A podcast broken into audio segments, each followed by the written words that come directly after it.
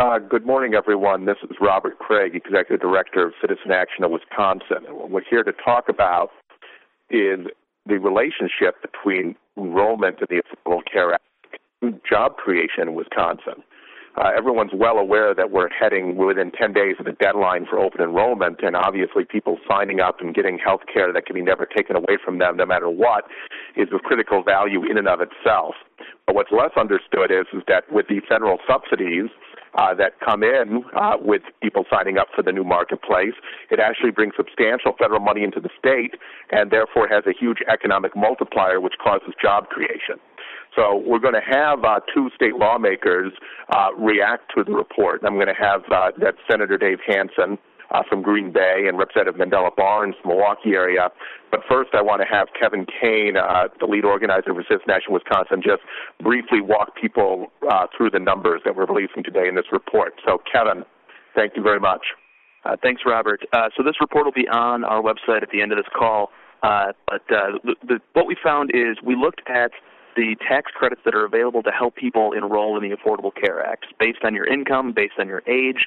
Uh, and we looked at this as a tool of, of federal funds coming into the state of Wisconsin. The more people we enroll, the more tax credits available, the more dollars that come into our local communities.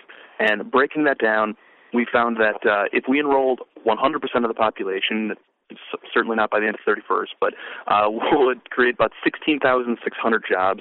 Uh, and then breaking that down, we found that on average, uh, we could create one job in Wisconsin locally for every 30 people enrolled.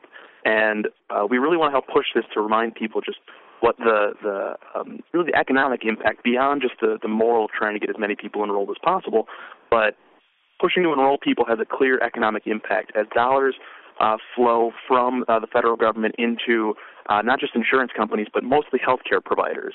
These uh, local institutions then, of course, push that money to the wider community, and so we found that while the majority of the federal funds end up coming into the community through uh, insurance and hospital settings, they ended up going into real estate and food service and employment services, and ended up having a very large uh, economic boon uh, to uh, many local communities.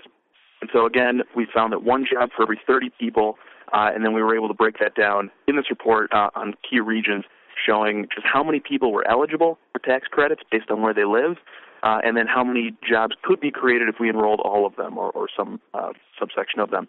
Uh, so we'll have that in the full report. Otherwise, I'm happy to share with them over the phone if we have any questions on that. But the, the main finding was um, we could create one job for every 30 people that we enroll between now and March 31st, or really uh, for the rest of the year because there will be special enrollment periods for many individuals to still uh, sign up for healthcare at healthcare.gov. Yeah, and this is Robert again, and I think this shows what a stake we have in succeeding in uh, making people know about their new coverage options and getting them enrolled. That, that there are some people in the state that want to cheerlead uh, enrollment failing or going slower than than we would hope. It actually damages not only people who don't have access to life-saving health care and protection from finan- bankruptcy and financial disaster if anyone that's actually gets sick, but it also costs the state jobs at a time when we are still 35th in the country in job creation. And so, with that, I want to turn it over to Senator Dave Hansen, who's been a, a very strong voice for, uh, for for healthcare reform for a number of years in, in the state legislature. So, Senator Hansen, thank you very much for joining us. Well, it's great to be on, and you know, it's important to note the economic benefit, but as importantly as we've mentioned before, how morally important this is. And I want to remind people emphatically that we must get people signed up by March 31st, and they can sign up at www.healthcare.gov. It's so very, very important moving forward, not only economically but morally. And the sad part in our state is we are last in spending to advertise for it. So I have to thank Citizen Action and all the other groups that have pushed it because it certainly hasn't come from the Republican Party or the governor at all.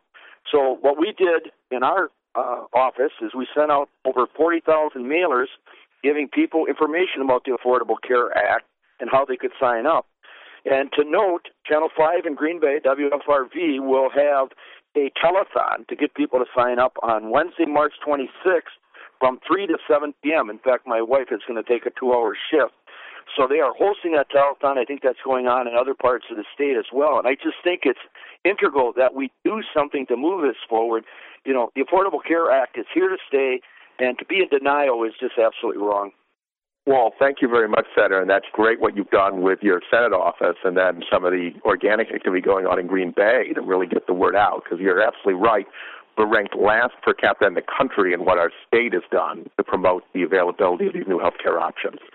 Uh, so, with that, I want to see is uh, Representative uh, Mandela Barnes. Are you on the line? Okay, I, I heard some speaking, but that must be someone else speaking. So apparently Representative Barnes has not been able to join, unless you're muted and can't hear us, but uh, we can't hear you. So with that, let me uh, ha- turn it over to any questions any uh, reporters and uh, and uh, on the call may have. So it's star six, Kevin, right? Uh, unmute. I actually believe everyone is unmuted currently. Okay, Kevin's unmuted everyone. So uh, any questions about the reporter about where we are in enrollment? Hi, this is Shamane Mills, Public Radio. I have a question, uh, only tangentially related. Um, why do you think it is that co-ops seem to be doing okay, at least the one in the Milwaukee area, but as a state, we aren't, um, you know, getting the high enrollment that some other states are. Any thoughts on that? Uh, our take is the enrollment Common Ground Healthcare Cooperative has been one of the most successful in the country.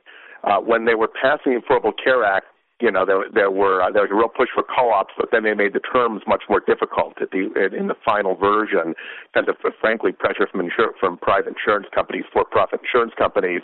So it's all based on loans. Some of them had trouble getting enough capital, uh, their federal loans. But um, the, the common ground has provided a lot more options, and a lot of people have signed up. But overall, because I don't think it's fair to say the co-ops should be the ones to uh, provide all the enrollment.